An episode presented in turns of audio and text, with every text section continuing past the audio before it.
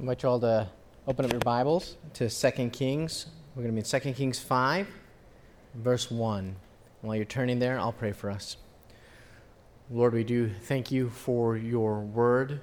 We thank you for the universal offer of the gospel. We thank you that you drew near to us uh, in Christ and have made it possible for us to draw near to you. Help us to be uh, humble before you, to, to draw near and to experience all the gifts of salvation, forgiveness of sins, the cleansing of our conscience, and the joy of fellowship with you. We ask this in Jesus' name. Amen. 2 Kings 5 1, which reads Naaman, commander of the army of the king of Syria, was a great man with his master and in high favor, because by him the Lord had given victory to Syria. He was a mighty man of valor, but he was a leper. Now, normally, we have a verse, and quite often we'll uh, read the surrounding verses. We'll say we're going we're gonna read the surrounding verses to get the context, and then we'll zero in on our verse for meditation. Uh, but tonight, we're going to do that.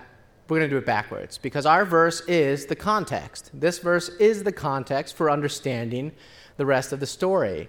2 Kings 5:1 is the first verse of a new section in 2 Kings and it gives it introduces this character of Naaman and it gives background knowledge about him, important historical context for reading the rest of the story. So, so we're going to ask the question, right? If, if verse 1 is the context for the rest of the story, we're going to ask, why are we told what we are told in verse 1? Why are we given these details?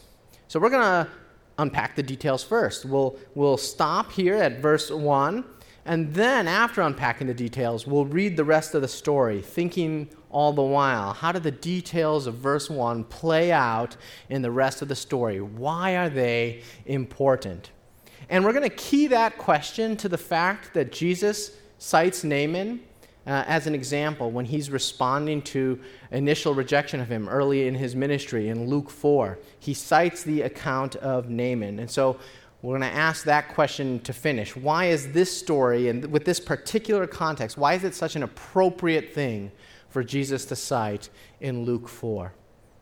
So we'll start by looking at verse 1, looking at our context. Naaman, commander of the army of the king of Syria, was a great man with his master in high favor, because by him the Lord had given victory to Syria. He was a mighty man of valor, but he was a leper. So, here in this verse, we're introduced to Naaman, and we learn, broadly speaking, four things about him. There's actually lots to unpack here, but broadly speaking, we can say we learn four things about Naaman. First is socially, he was important, right? He is commander of the army of the king of Syria. Now, uh, Syria was a northern uh, country just above uh, the northern kingdom, so just above Israel. And Syria was not uh, a minor player, relatively speaking. Relatively speaking, Syria was a prosperous nation. It wasn't, you know, uh, Ammon backwater. It was, this was Syria. You know its capital, Damascus. This was a prosperous place. I don't want to put it into state, I don't want to put our negative into state terms to offend anyone, but this was a California, it was a Texas, you know, it, it, it was a place with an actual city, a place that uh, had might and had wealth. And he was the highest general of the army of Syria.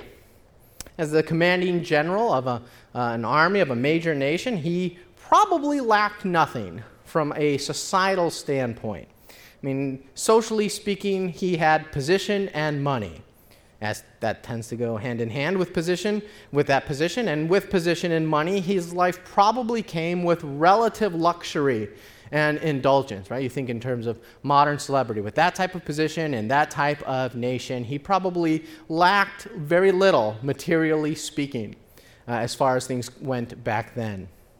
As far as material comforts and pleasures go naaman probably had access to all that he wanted to partake of. Food wine women he could afford the best because he was at the top of the social food chain. We also see, it says near the end, he was a mighty man of valor, meaning from a personal standpoint, he was, he was gifted. Right? A mighty man of valor. He was brave and skilled, right? Gifted by God. In fact, it's probably why he ended up attaining the position that he did, at least from the, the flow of history. He was good at his job.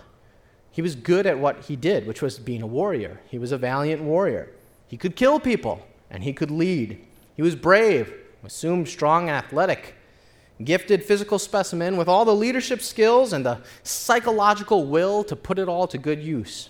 I mean, some people, they just have it, right? And, and Naaman had it. He was a mighty man of valor. We also know he was accomplished. It says he was a great man with his master and in high favor, meaning the king liked him.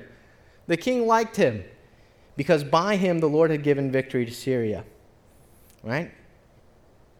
The king liked him, and the text gives us that little explanation because by him the Lord, Yahweh, had given victory to Syria.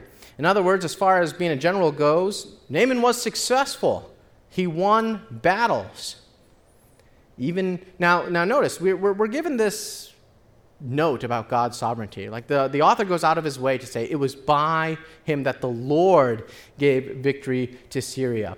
Uh, and you, you wonder at uh, certain points, why are we given this note of God's sovereignty here? I mean, because that's always true. You can, you can mention God's sovereignty in any context, and it's always true. So why here? Why does he mention, why does the author of Kings mention God's sovereignty here?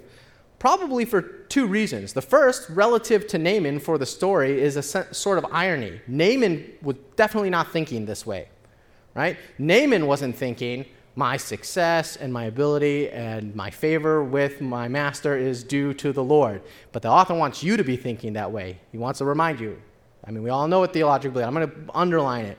This success, this position is because of the Lord.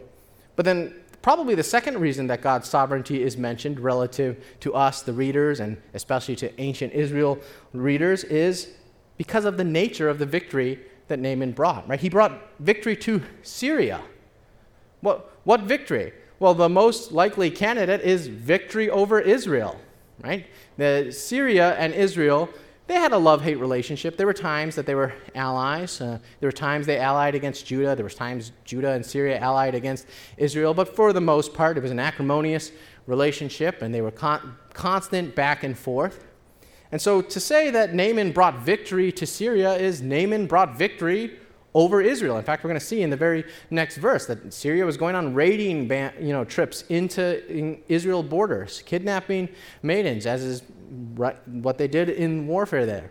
So the author makes a point of saying, look, he, he brought victory to Syria, victory over Israel, but that, uh, that too is under God's sovereignty, right? That is uh, all under the umbrella of God's control of history. Naaman was an enemy of Israel, and it's important to emphasize that in all he did, even as an enemy, that was under the sovereign control of the Lord. So Naaman didn't know it.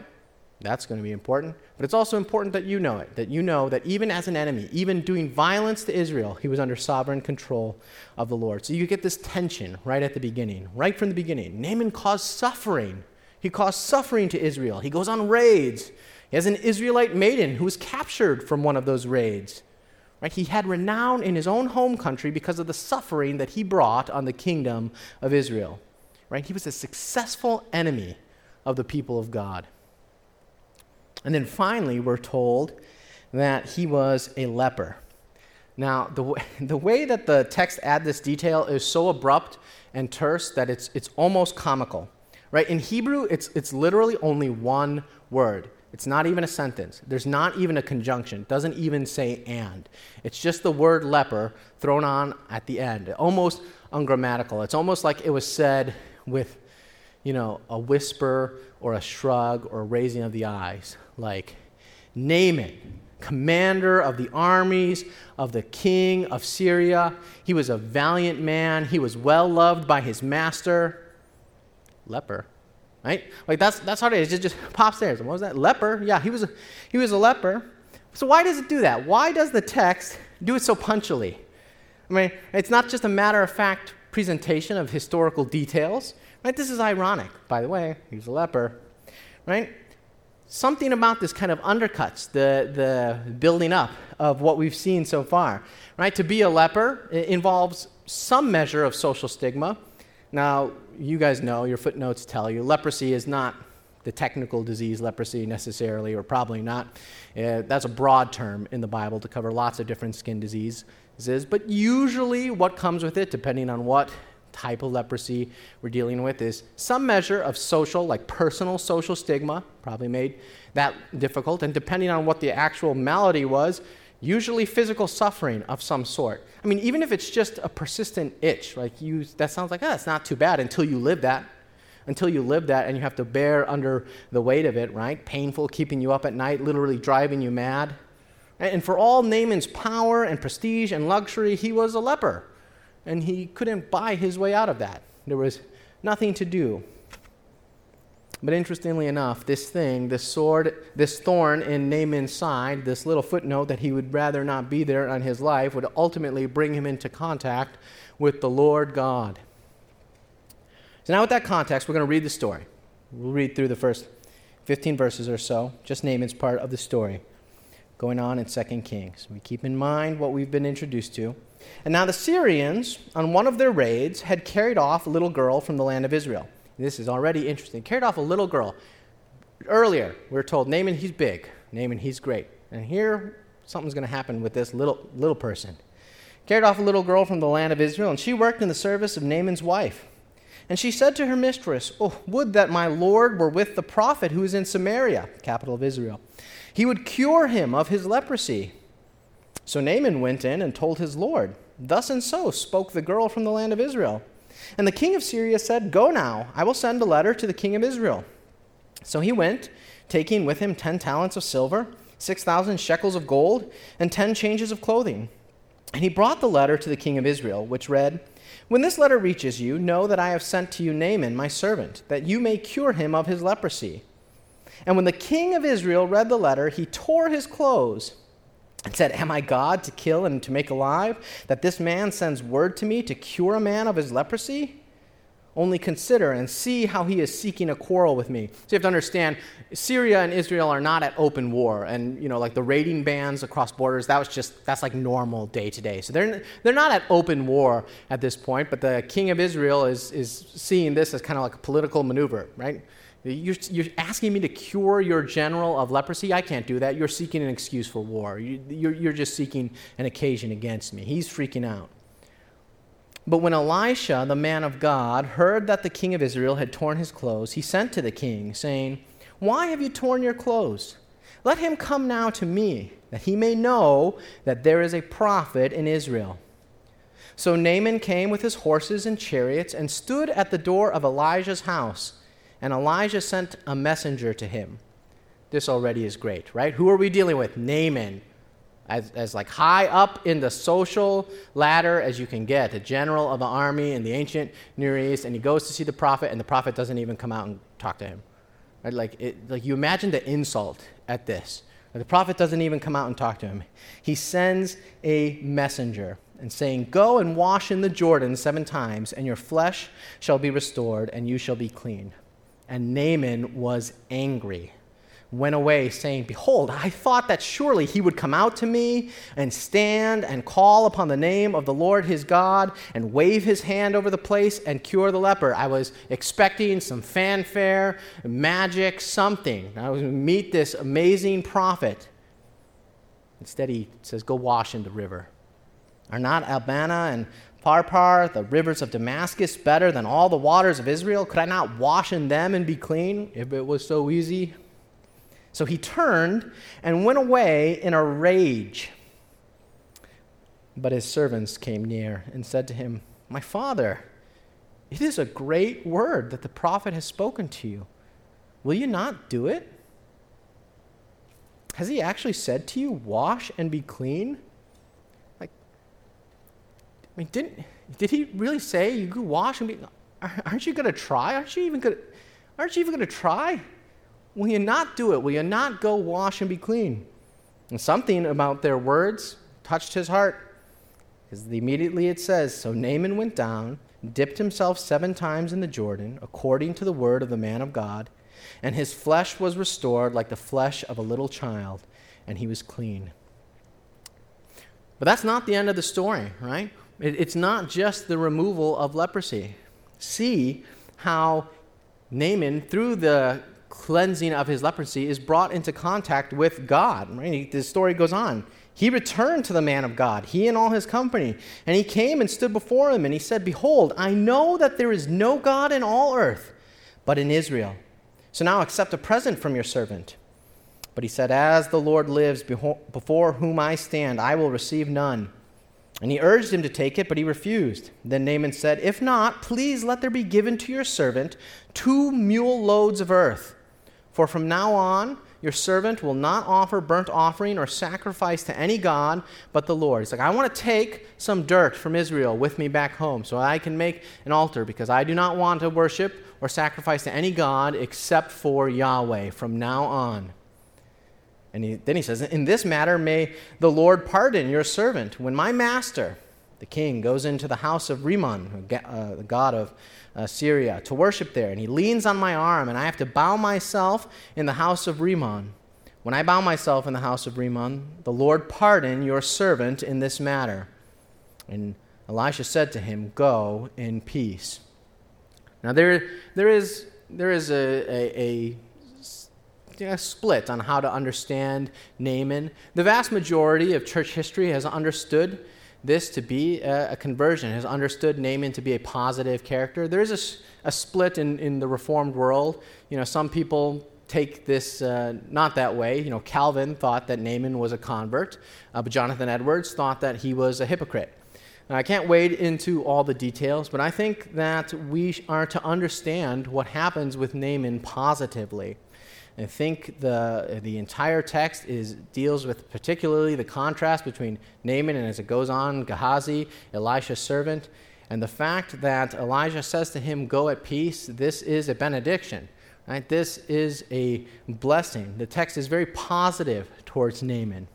And so here we have this previously proud, successful enemy of Israel, and he receives healing and a benediction from the prophet. Go in peace. So his this previously proud, successful enemy of Israel who had leprosy, that leprosy brought him into contact with the Lord God, and initially he rebuffed. He rebuffed the instruction of the prophet and offended him. It offended him.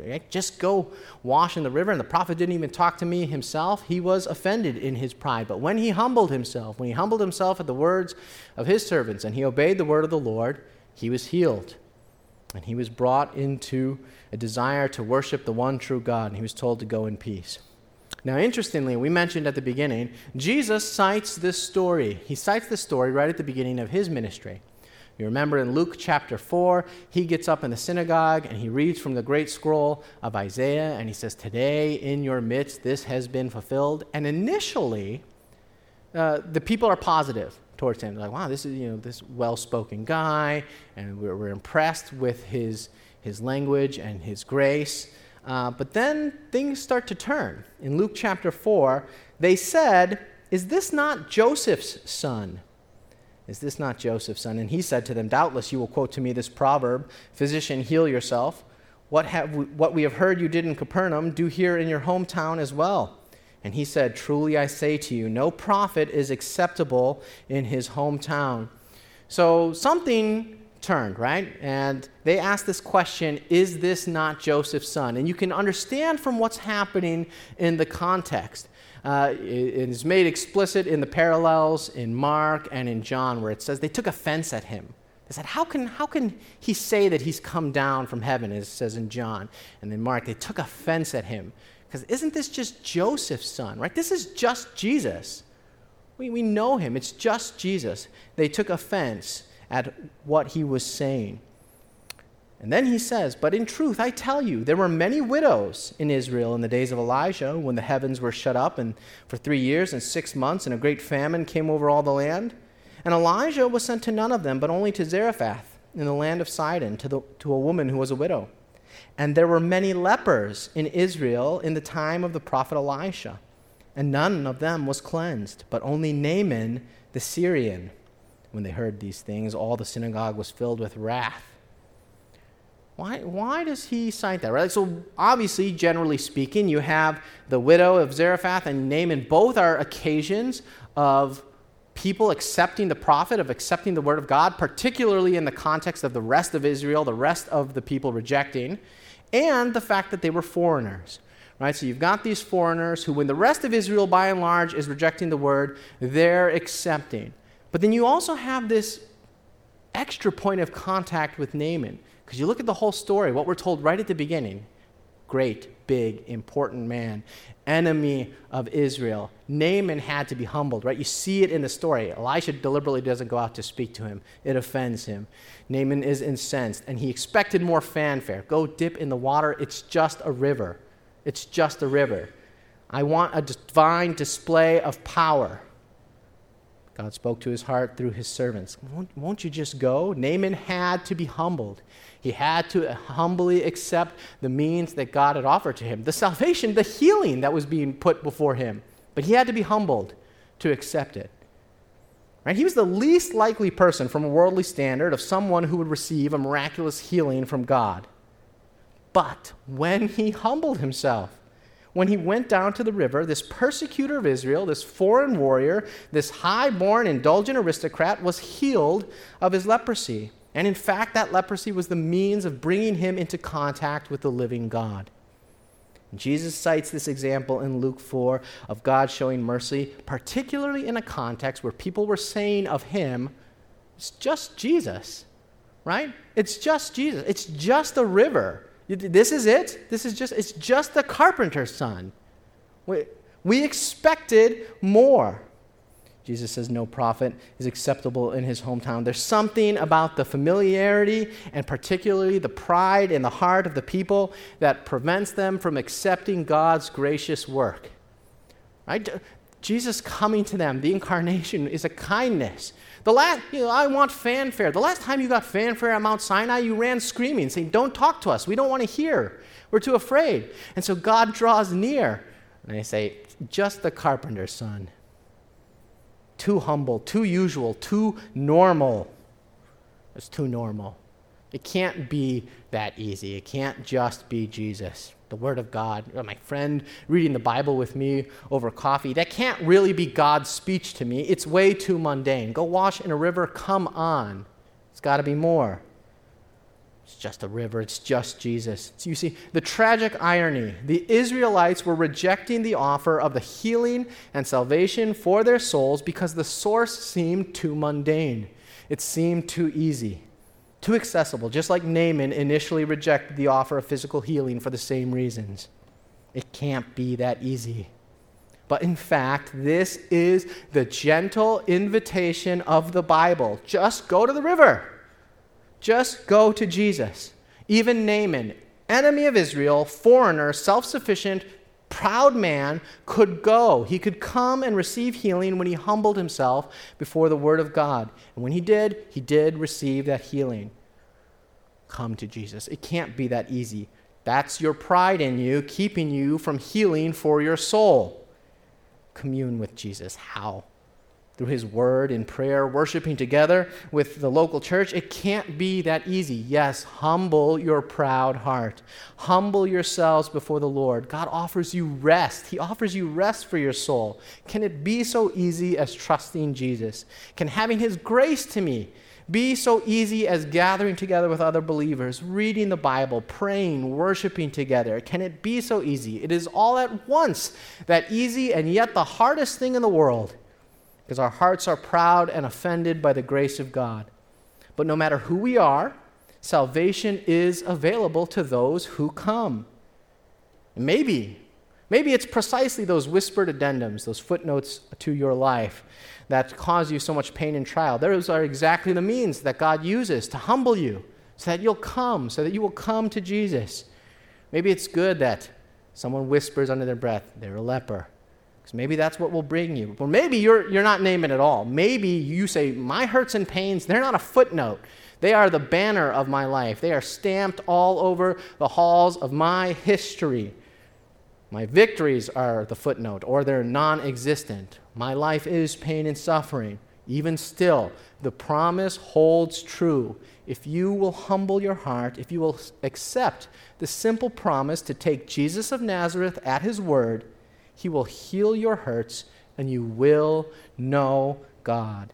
You will find healing for your soul like you never believed possible. Let's pray. Lord, we do thank you that you save all types and all kinds, and that you have made your salvation so accessible, that you have drawn near to us in your Son, and that we only need take him at his word. We only need come to him and receive washing and cleansing for our consciences, cleansing for our souls. So I do ask now that if there are those here who have not yet come to you, that have not yet humbled their hearts to take you at your word, uh, that they would do so, that uh, people would come, that they would be healed and they would be saved, that they would know you, and that all of us would increase in our confidence in knowing you. Grow us in our faith, we pray in Jesus' name. Amen.